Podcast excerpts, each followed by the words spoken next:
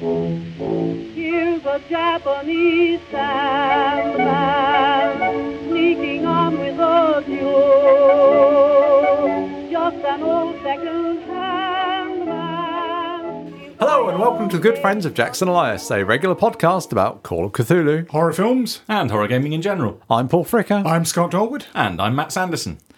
and this week we return to Rillier Roulette. But it's not really a roulette as you know it, listeners. This time, it has a twist. Indeed, more M's than you can shake a stick at. It's monster madness. But before we get stuck into all that, what exactly is happening?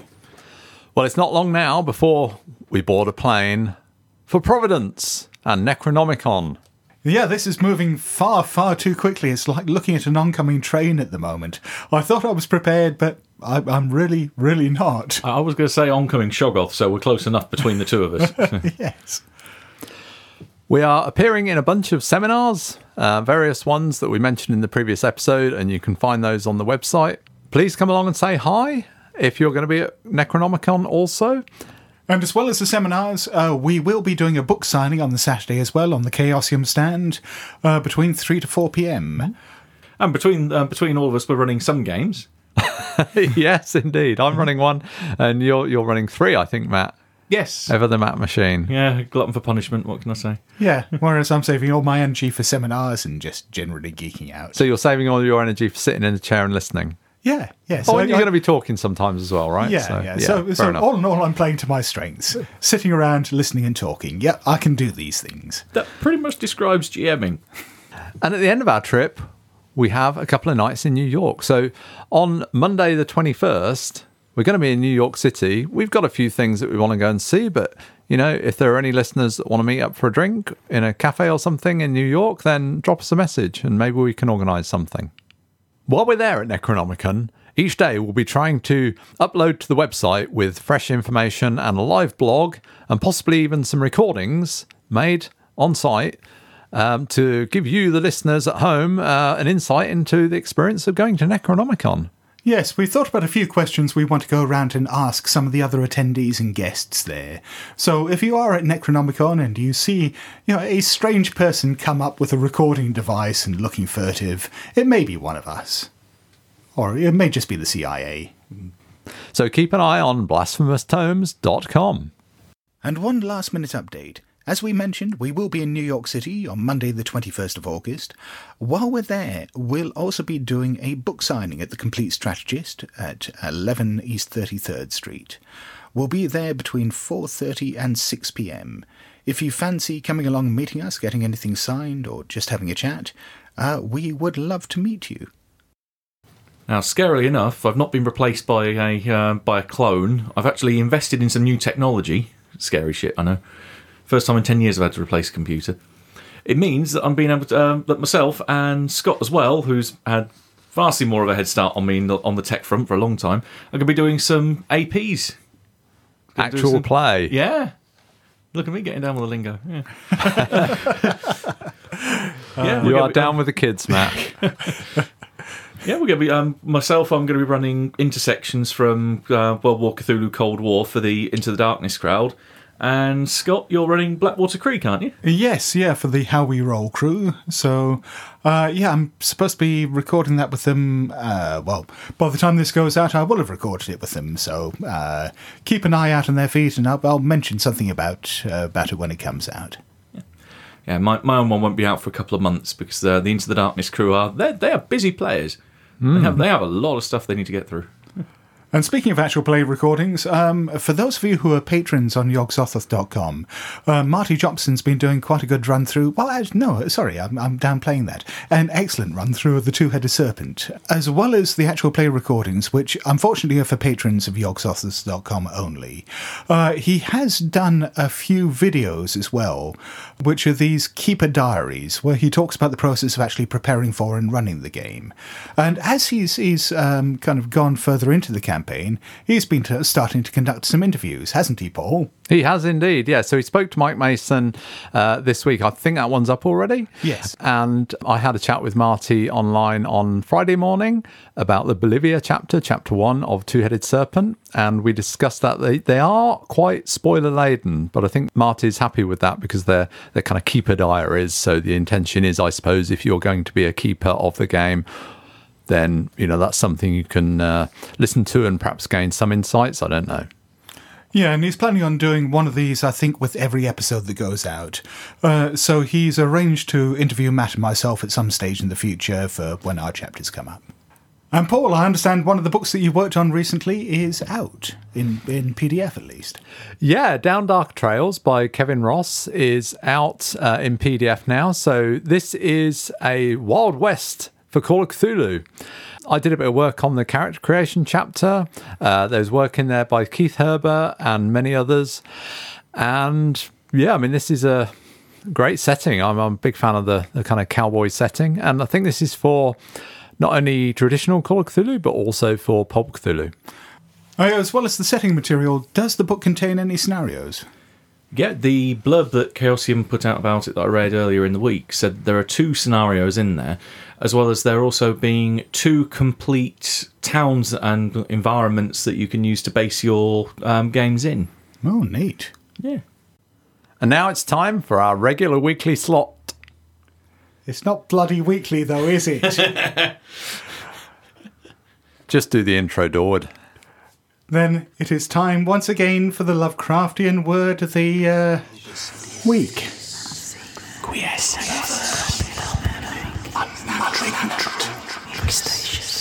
And now, the Lovecraftian word of the week.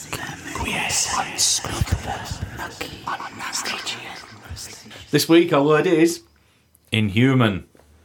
It's an adjective. One, lacking sympathy, pity, warmth, compassion, or the like. Cruel, brutal, unfeeling. That seems far too. This is just every one of Scott's player characters. And, and most of the NPCs, yeah. yeah. I was going to say, I thought this was striking a bit too much of a uh, you know, familiar note. Two, not suited for human beings. Three, not human. I, when I think about Lovecraft's work, I tend to think about the literal use of the word inhuman rather than the figurative one, that, that one that we saw defined with that first big definition you gave there, Matt. There, there isn't necessarily a lot of sadism, or at least not human sadism, in his stories. No, the antagonists who are human that are doing evil things, if you like, are they doing some higher purpose like Old Man Whately? You know, they're trying to bring a god forth. They're not just about sort of base cruelty to other human beings, really. Yeah. Uh, Probably the closest is Keziah Mason, but even then it's because she does it in service to Azathoth rather than being, hey, I have power and I'm just going to go out and be a cruel, evil, uh, moustache twirling villain for no good reason. That they all have motivations. I think what Lovecraft captures, which is possibly even more chilling than sadism, is indifference. That characters like Old Man Whately and, and Keziah Mason are able to do these things because they just don't care. It's not because they enjoy inflicting pain, it's because the human suffering just isn't important to them. Yeah, I think it, it, he doesn't write about man's inhumanity to man, does he? I don't think. I don't think that's at the core of his work. No. But we do have inhuman things out there that you know impinge on our world and attack us, perhaps. Yeah, I mean, certainly his monsters are largely inhuman, literally inhuman by definition. Though he does a very good job of blurring that line sometimes with, you know, obviously with creatures like deep ones and ghouls. And on the scoreboard, this one features mm, relatively lowly. So it appears 16 times in Lovecraft's fiction with three variants of inhumanity and inhumanly. Well, let's take a look at how Lovecraft used the word inhuman in his fiction. From the case of Charles Dexter Ward. Weird and menacing in that abyss of antique blasphemy rang his voice.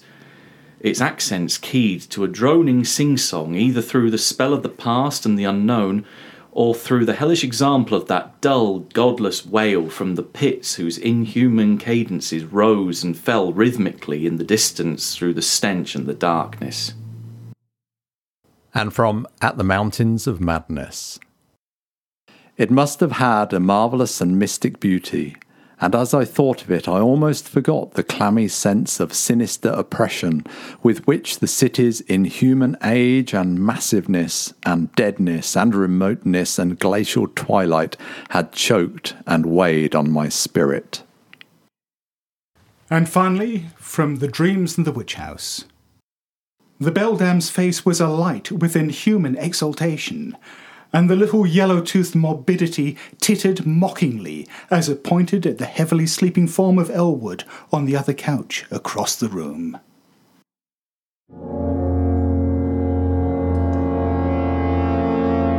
And moving on to the main topic Monster Madness.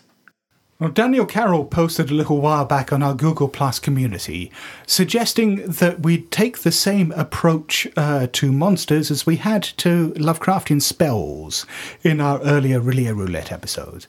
So, what this involves is we will basically roll dice, find some random monsters from the Malleus Monstrorum, and just see what the hell we can do with them. If you want to go back and see what we did with magic, uh, those episodes, those earlier Relay Roulette episodes, are number 37 and number 60. So, happy listening. But now, friends, it's time for the dice. And just to give you some idea of our method here, the numbers that we're uh, picking are the page numbers uh, from the Malleus Monstrorum, and uh, we're looking particularly at the first 120 pages. So Paul has come up with a cunning scheme here. These are percentiles plus. Instead of a tens die, we have a 12s die. Yes. It's almost like magic. But the first number I came up with is 22, and there's nothing on page 22. it's a continuation of something else. Damn it, so we will roll again. 80. Oh, yes.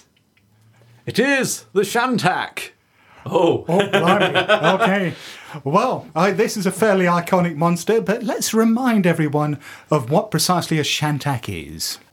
So Shantaks originally come from the dream quest of unknown Kadath, and Lovecraft describes them thus Not any birds or bats known elsewhere on earth, for they were larger than elephants and had heads like a horse's. The Shantak bird has scales instead of feathers, and those scales are very slippery. So these things can fly through space, they dwell in the dreamlands and the real world. What on earth could we do with these fellas? and they're huge. The way I tend to think of them in um, in Call of Cthulhu terms is as as flying mounts for unspeakable horrors. And I I don't know if this is something that's come up um, in any of the scenarios, but you talk about how they exist in both the dreamlands and uh, the waking world, and I just wonder if that implies that, like ghouls, they can travel between them because in which case you know that's actually a really interesting way to use the mount that you know you can fly in and out of dreams by riding on the back of one of these nightmares I think that'd be pretty cool because we have the idea of ghoul tunnels that link the real world to the dreamlands. Yeah, climbing on this big uh, winged mount and flying through the sky into the dreamlands. Well uh, I, I, I was thinking of the other way around and you know and this is where you can get really weird. We've seen a lot of examples of of characters passing over into the dreamlands. But what happens if someone is there as a dreamer? They they've gone in through a dream. They get on a shantak and then are transported their their dream self is transported to the waking world. So there's like a comatose version of them or a sleeping version of them somewhere but they are now the embodiment of this dream self that's also now wandering around the waking world yeah, or just other denizens of the dreamlands that suddenly find a way into the waking world because they always see dreamers as being almost these heroic, almost godlike figures in their own right. What if they think that ah, finally there is a way for me to ascend to the waking world and so grab a slice of that power for myself? So it's like a little dreamlands invasion, people or forces that try to start working their way across, um, going the other way through the wall of sleep. And It's definitely better than riding Byakhee Airways because those sods only take you to the court of Azathoth and dump you there. Whereas these guys, they go everywhere, cross dimensions. But I get what you're saying, Scott, about the, the, the duplicate. It's almost like Yeah. a time jump where you come out and there's another version of you. Oh, except it's, it's potentially even more sinister than that. I imagine you start off with this as a scenario um, that you you have a bunch of dreamers who perhaps don't even realise that they're dreaming. Uh, they clamber on board a, a, a, a Shantak and are taken to the waking world, and there they realise that oh they they sort of not quite wake up, but they sort of start realizing bits about where they actually came from in the first place and realize that they have a physical presence here as well. Um, that uh, you know they don't necessarily have a way back to the dreamlands now, but at the same time they're connected via these these comatose sleeping forms that are sort of generating them. What do they do at this stage? Uh, can you? You know, can you actually kind of wake your dreaming self up? If so, what then happens to you? Are you committing suicide eh, to some respect by doing that? Mm. If you let your sleeping self die, is that going to stop you existing? Yeah, I, I like the idea of them trying to suddenly almost like get their life back. They said, "No, you can't wake up. If you do, I disappear." And mm. it's all yeah, fight, fighting yourself. I think that's quite a nice little take on it. Hmm. It puts me in mind of like lucid dreaming as well, that you mm. kind of dream the world real.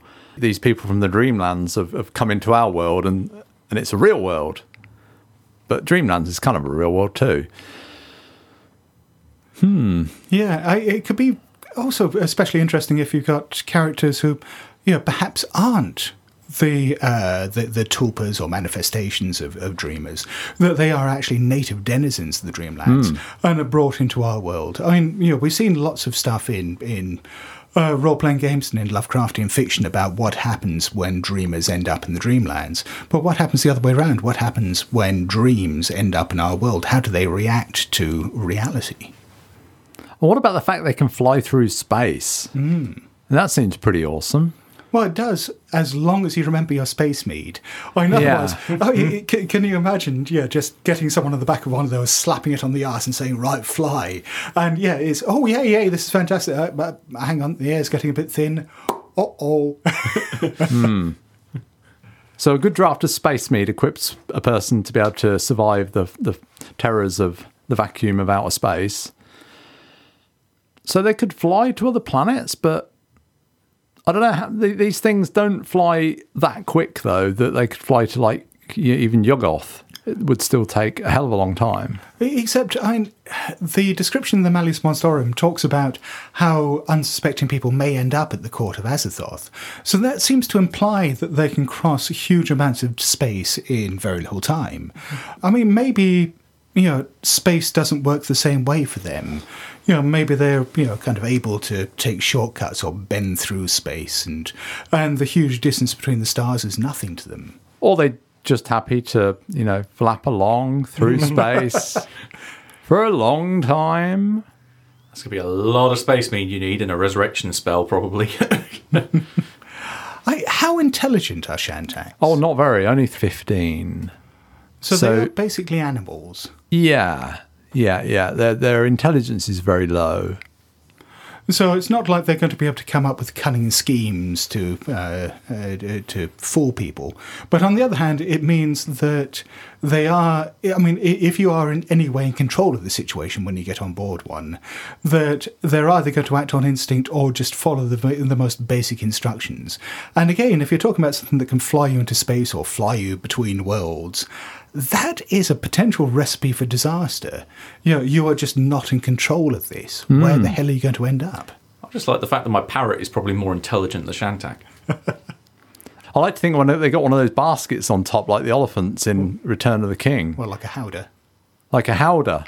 Is that what it's called? Yeah. A big basket thing, and the whole party could be sat in that, Yeah. flying through space. Passing the time together, playing endless games of Snap while you're waiting to go to the, the court of Azathoth. At least there wouldn't be any breeze to, uh, to make the cards fly. So Always look on the bright side, Matt. yeah, there you go. Is this getting us anywhere nearer to a, a scenario? I think, I I think having the idea of your dream self pop out of the um, pop out of the dreamlands on the back of a Shantak and try and reclaim their life. That's a good a good little scenario. Yeah, and I suppose the other is, I mean, let's say that you either inherit or you end up through an auction or something like that, getting this mythical item, this this kind of giant howdah, and you, you, you're just not quite sure what it is, and so you're playing around with it, and you know as soon as you get in it, this this shantak materializes underneath it and starts flying. I like to think you, the whole party goes to the Dreamlands, end up on the moon because you do. yes. get in some like drunken brawl, then go to a casino, win the howdah, go outside, you know, chase down a, a shantak, wrestle it to the ground. Perhaps it's a pulp game, and uh, they strap that on, and then all climb in. You know, jobs are good, and we'll just fly to Earth. But they don't realise that the Earth they're flying to, because the you know they're not used to handling shantaks, and they don't go to the Dreamlands Earth. They go to the real Earth. Yeah. Yeah. Yes. Yep. And on to monster number two. 51. Many legs, 51. Titty not. Horse of the Invisible. Oh, right, yes. Yeah. yeah, From Carnacki the Ghost Finder. Yeah. And also makes an appearance in some of the uh, John Tynes King in Yellow stories. I'm sure it's in, um, appears in Ambrose. Yeah. Huh. Well, I remember it from uh, a scenario that I think Marcus L. Rowland wrote for a White Dwarf. It was one of the first Call of Cthulhu scenarios I ever read, way back in the early 80s. And uh, the scenario, I'm pretty sure, was just called The Horse of the Invisible and was uh, you know, pretty much a, you a direct transposition of, of the William Hope Hodgson story. Oh, okay. But I remember that definitely is one of the encounters that you can have while playing the Hastur Mythos in Delta Green Countdown. Okay. One of the many weird things you can encounter on the streets of Carcosa. Well, Horses of the Invisible come from the story The Horse of the Invisible by William Hope Hodgson, and Hodgson describes them thus In the instant afterwards, it seemed to me that the whole place shook beneath the ponderous hoof falls of some huge thing.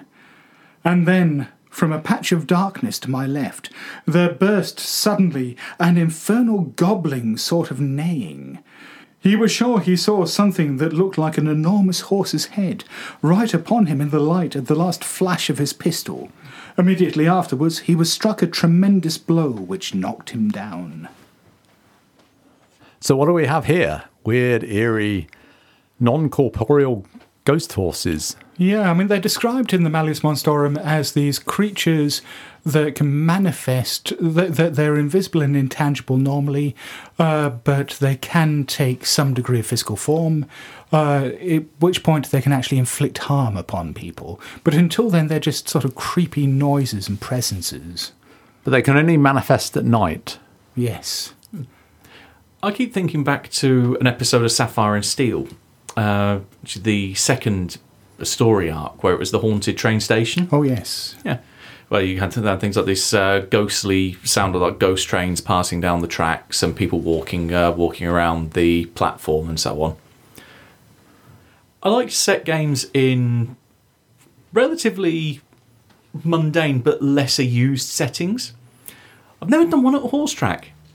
I'm thinking of uh, thinking of uh, what happens there after hours with like, the stable hands that would be clearing uh, clearing the place up, or caretakers, or people that are starting to set up something like if you're using um, a big racetrack like where wherever the Grand National's held on terrible at um, is it Aintree? Uh, might be. I, I really Well, don't know. Some anyway, some big place where they hold a big major race. That they're taking a long time to set up the the place for the big event the next day or the day after, and then weird shit starts happening. So that they start to hear horses running around the track in the dead of night. Well, especially you know the fact that the horses are drawn by suffering, uh, according to the description in the Malleus Monstrorum. So, um, I, when you think about you know the Grand National and other big horse races, there are a lot of horses there that suffer and die, break limbs, end up having to be put down, and so maybe that is the kind of suffering that perversely attracts a horse of the invisible. Yeah, another take on them uh, sort of occurs to me. Um, I'm not quite sure where I'm going with this yet, but this idea that they're attracted to suffering, I mean, it almost sounds like they they, they might even draw sustenance from it.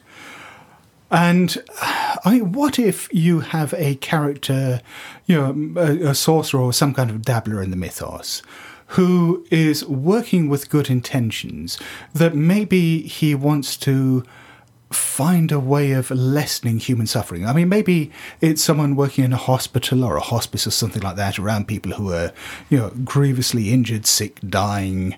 And um, or, or- possibly even an asylum, and there are people suffering all around. And you know he is desperately trying to bring these spirits in to make them manifest, with the idea that they might devour the suffering, that they might actually remove the suffering from the human beings by consuming it. Like a sponge. Yeah. Or like a sin uh, concept of a sin eater, except Yeah. in this case a pain eater. Or, or to go with a, a more kind of medieval medical approach, leeches. Just emotional psychic leeches. That's a bloody big leech to lay on someone. it is. Yeah. And it, there's a strange thing in the description in the Malleus Monstrorum where it describes the, the horse as manifesting the head and shoulders and forelimbs of the horse, but then the hindquarters trail off into a weird, eerie fog. And I, I kind of wonder where that fog goes. Um, I can kind of visualize that snaking off somewhere. So if this wizard is sending this horse to soak up the suffering, perhaps, you know, I don't know, maybe soaking up some sort of essence or magic points or something at the same time, perhaps, um, then we might track down where the where the, the smoky ethereal tail of this horse is leading to.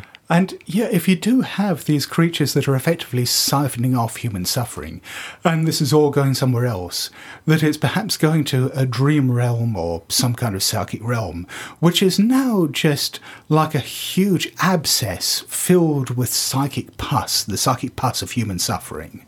You know, I mean, what happens if you go there? What happens if that ruptures? There's an image I didn't expect to have in my head today. Always happy to help, Matt. Psychic pus. If it is something quite as disgusting as that, Abhoth. Yeah. Yeah, being the uh, the source of uncleanliness and joyous um, entertainment that he is. Be feeding it to him. Yeah. So after that pesky Valabar booze didn't really give him anything to, uh, give him anything much to eat while he was down there. And we're getting a sort of a, a, a potential sort of crossover between the real world and a sort of other realm here. So this could be the Dreamlands as well. You know, continuing our theme from the Shantaks. So this could this could all link up. Hmm. Yeah, yes, that, uh, yeah, that, that you, if you end up kind of following the hind legs of a horse of the invisible through to this horrible realm where it comes from, maybe your best hope of getting out there is hitching a ride on a friendly shantak. Maybe you are that desperate. Maybe at this stage, you know, getting on it and ending up at the, ho- yeah, at the court of Azathoth is beginning to look like a pretty attractive proposition in comparison. Time for number three. But dice roll 56. 11T3. Oh, yes. Oh, yes. You mean you've rolled one the first time round without having to re-roll it another dozen, half a dozen times? There's actually something on this page. There is. There are two creatures on this page. We shall roll odds or evens. You- You might want to say this into the microphone. Yeah, Paul. well. Yes, there are two creatures upon this very page. We shall roll. So I'm rolling the D12 again. 1 to 6, the first thing. 7 to 12, the second. 3. It'll be the first one. Da, da, da, da, da, da, the servants of Y'golonac. Oh, right. I, I have actually used them in a scenario. I think you're going to have to remind me what those are. I, I remember Y'golonac, I don't remember the servants. Little eyeless babies with mouths in their hands! And then tattered uh, back ends that affect they end around their midsection. It's just uh, kind of entrails ta- and tattered flesh uh, going back uh, back out the end. They've got no legs. So, so we've got another monster here that's only got a top half. Yeah. Yeah, again, this is what this is what's at the front end of the horse of the invisible. Something's got to make up the back end. and the servants of Y'golonac are described in cold print by Ramsay Campbell. And they are described thus. And beyond the wall rises Y'golonac, to be served by the tattered, eyeless figures of the dark. Long has he slept beyond the wall, and those which crawl over the bricks scuttle across his body, never knowing it to be Y'golonac. So, what are these things, the servants of Y'golonac? They're, they're small, childlike sized beings who are blind, but they have heightened sense of smell and hearing. And Well, they, they're more than just blind, aren't they? They don't have any eyes. well, Just like fleshy sockets. but they do have in their hands they have Orifices!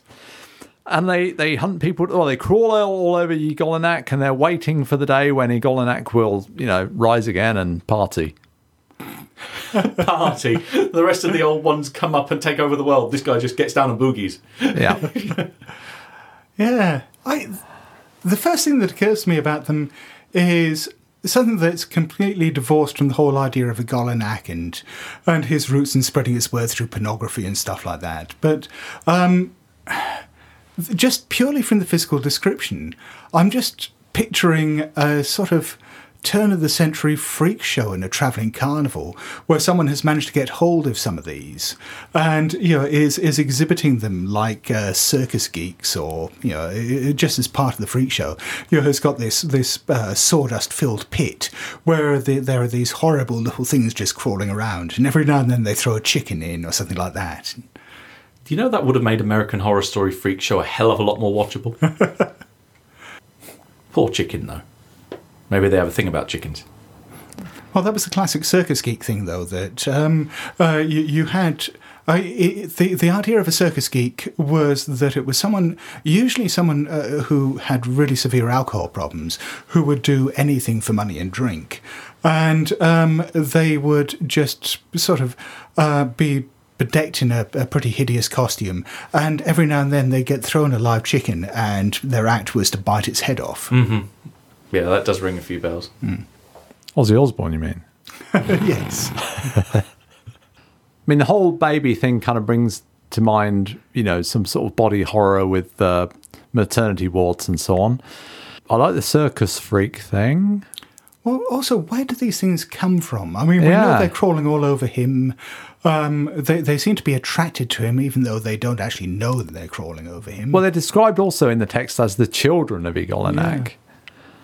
Well, and also, I mean, you, going, going back to the idea that, you know, Y'golonac sort of spreads his word by hiding it in pornography. Oh, God, how about if these things are birthed basically through masturbation? Um, okay, that is that- not where I was expecting you to go with that Th- statement. th- th- th- th- these are the children of Onan spilled seeds. That every time someone masturbates over a bit of pornography that has got Y'golonac's word woven into it, that it births one of these children. That you know, that that- that they yeah, they, the tissues that they flush down the toilet or throw in the bin afterwards. That something eventually starts crawling out of them. You have a fucking twisted mind, Dorward.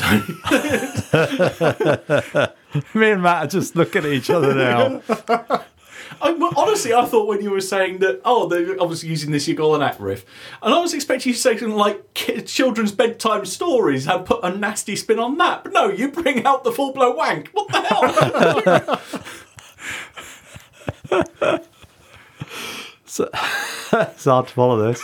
you just put a little spin on the littlest Lovecraft. Yeah.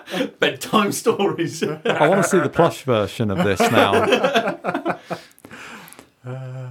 Anything following that is going to sound somewhat mundane, but I was thinking of Cloverfield again. You know, we, we got the Cloverfield. One of the good things I liked about Cloverfield was a massive monster, really cool.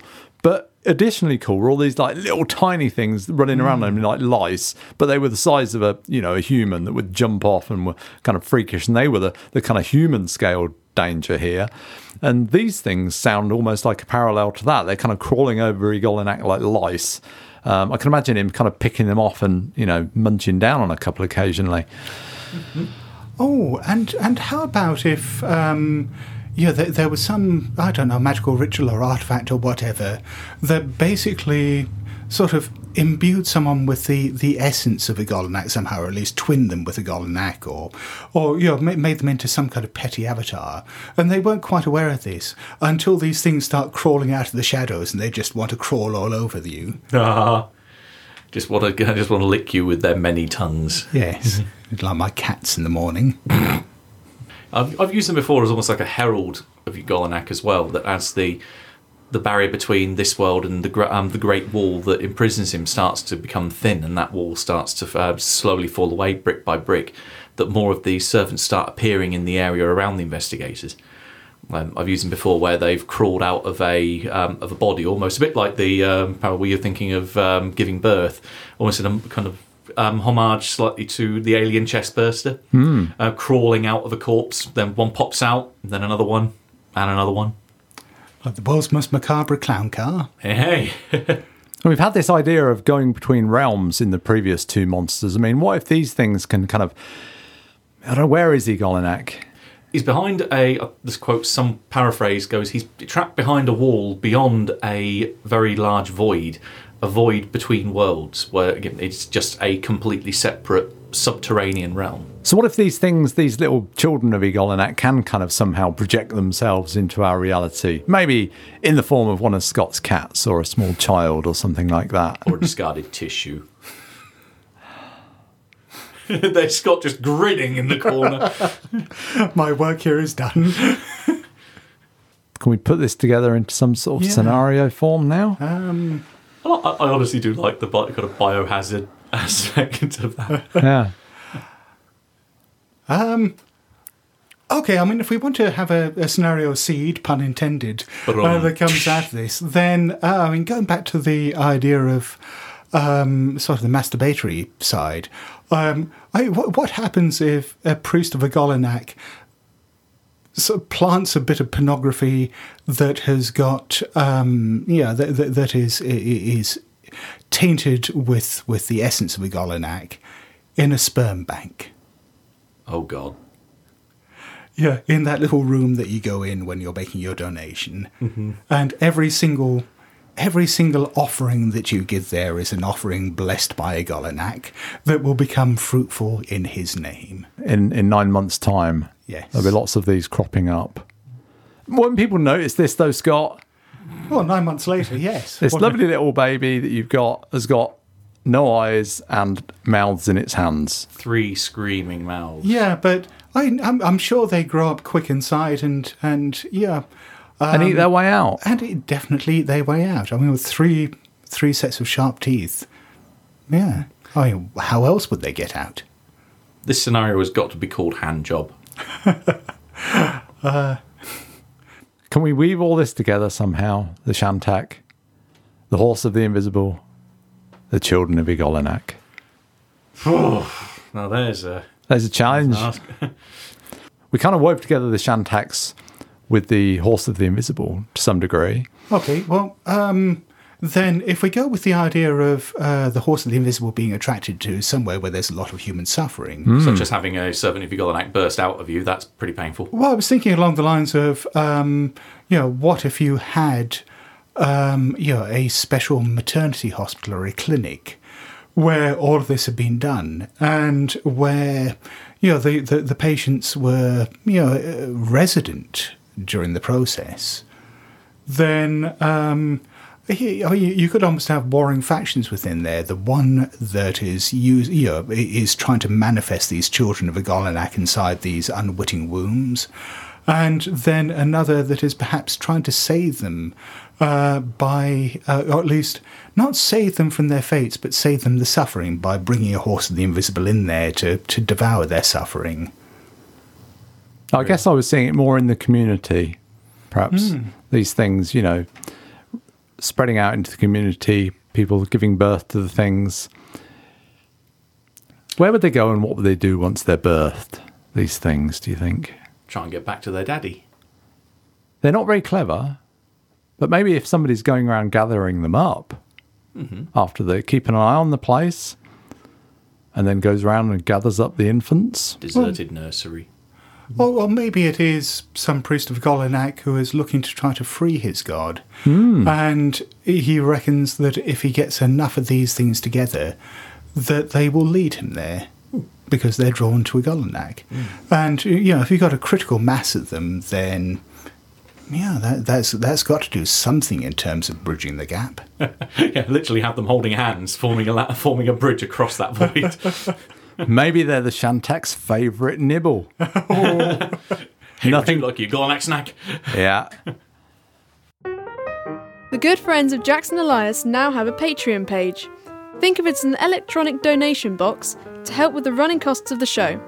The podcast will remain free and donations are entirely voluntary. follow the Patreon link on blasphemoustomes.com. Thanks for listening.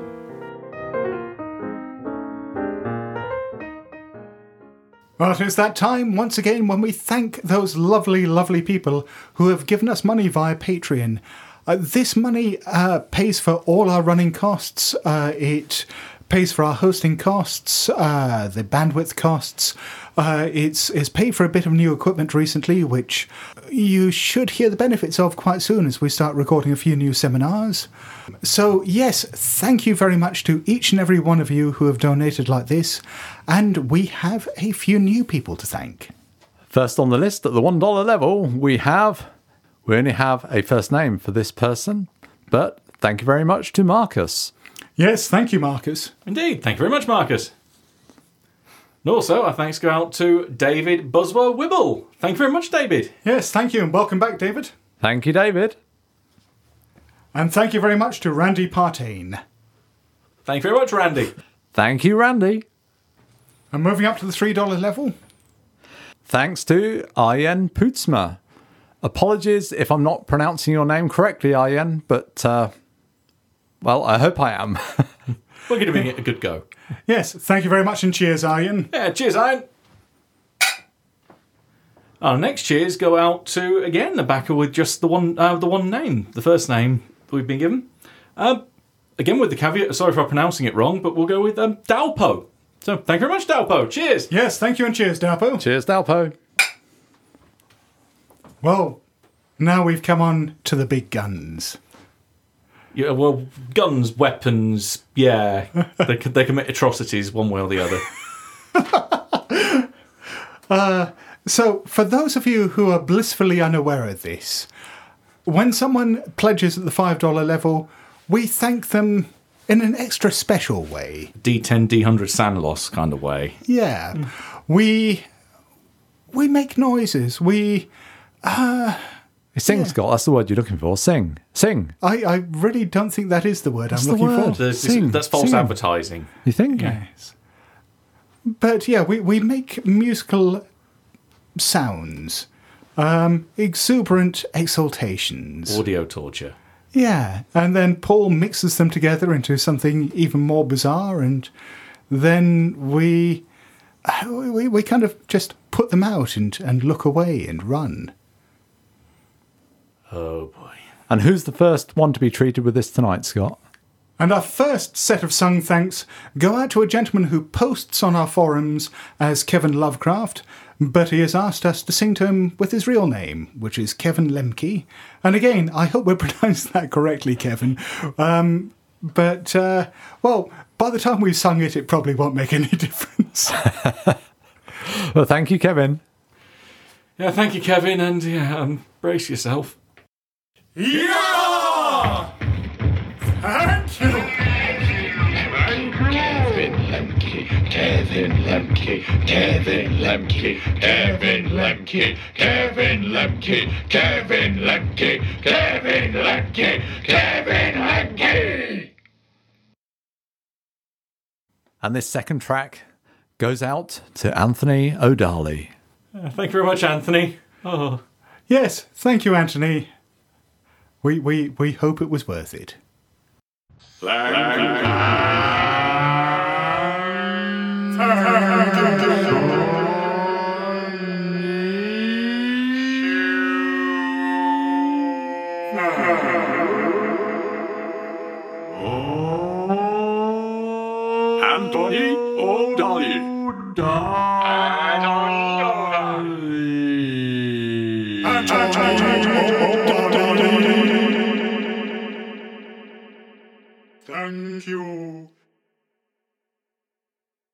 Now let's move on and take a look at some of the comments and reviews we've received online. We've had another iTunes review, this time from Cthulhu Fhtagn himself or herself, who knows?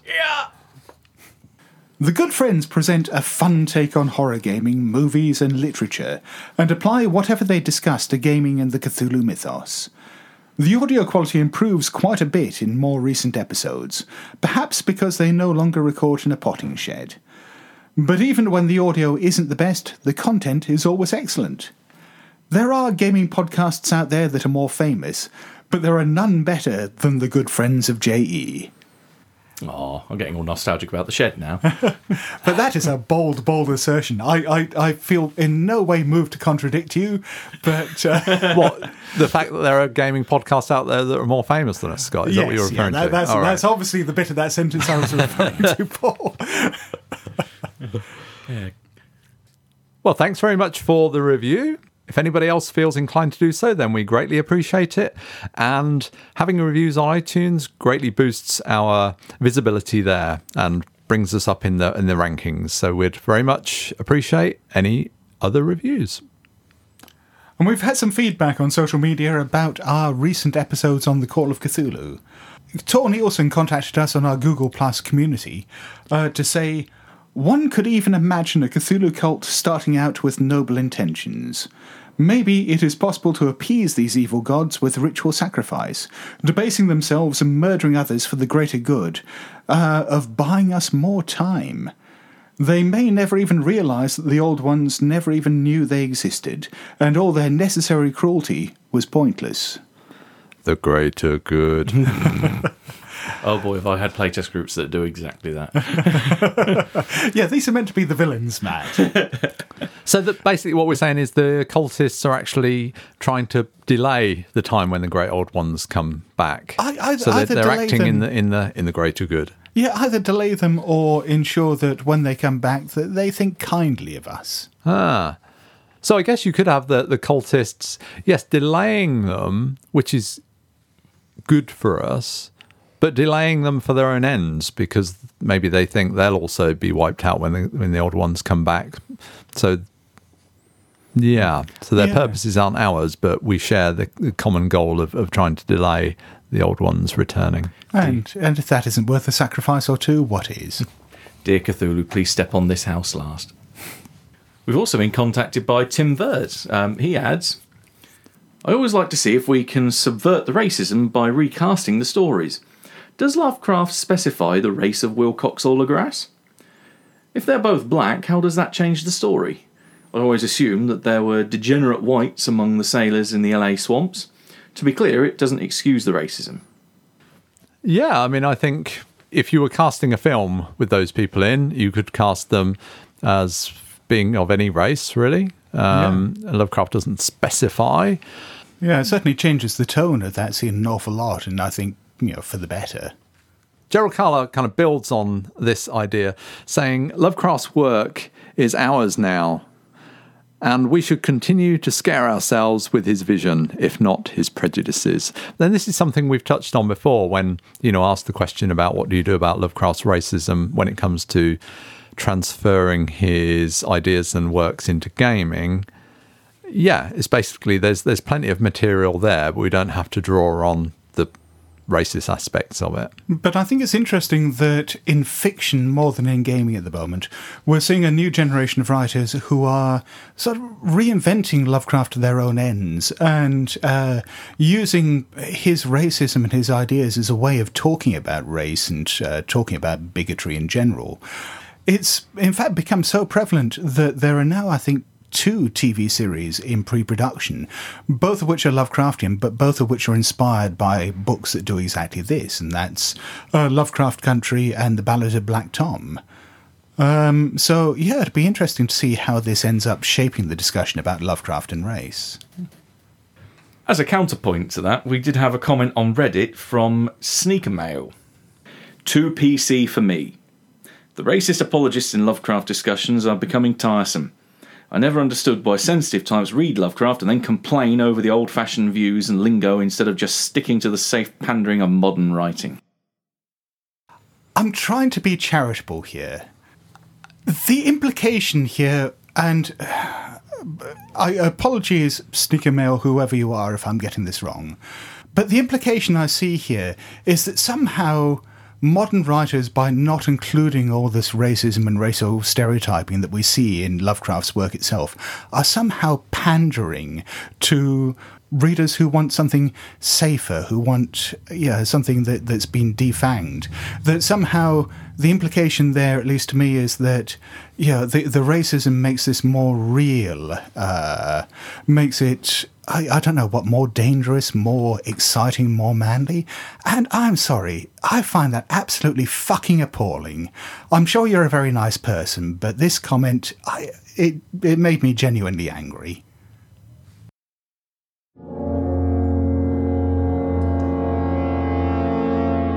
To wrap up, let's have a think about our overall thoughts about using monsters in Call of Cthulhu. Mean, one thing that occurred to me uh, when I was thinking about this episode ahead of time is that I've spoken to a few other keepers who talk about when they're starting off writing a scenario that they will, you know, grab uh, the Malleus Monstrorum or the Call of Cthulhu Keeper rulebook or or a collection of Lovecraftian fiction and look for inspiration. You know, look for gods and monsters in there that they can use as the kernel of a scenario. And it, it occurred to me that I have only very, very rarely started off thinking about a scenario by thinking, what monster shall I use? I mean, uh, do either of you ever do that? No, um, I more look at the location I want to set the story in first, and then think as the story starts to slowly build in my mind, what would be the most appropriate Lovecraftian entity, whether it be a god or monster that potentially could fit into that, rather than the other way around. I don't necessarily think of, I want to use a Starspawn today. Um, normally, I think about where I'm going to put the monster, and if the monster is then applicable to the setting I've chosen. Yeah, I'm very much the same. I think I've come up with a, a story, an idea, sometimes pretty much the whole scenario, and then think it kind of needs some explanation, some mythos in there. You know, that might be a monster, it might be, you know, whatever, but something in there to sort of tie it into a, a bit more of a Call of Cthulhu theme. The story is sort of formed in some way, and then I think, oh, that kind of story ties in with a Mi-Go. So I'll put them in. Yeah, I mean, it's very, very rare for me to actually use a a monster out of uh, out of canon. I, I I'll usually just make shit up. Uh, I, I do every now and then. Um, I mean, there are certain monsters which I keep finding myself drawn back to.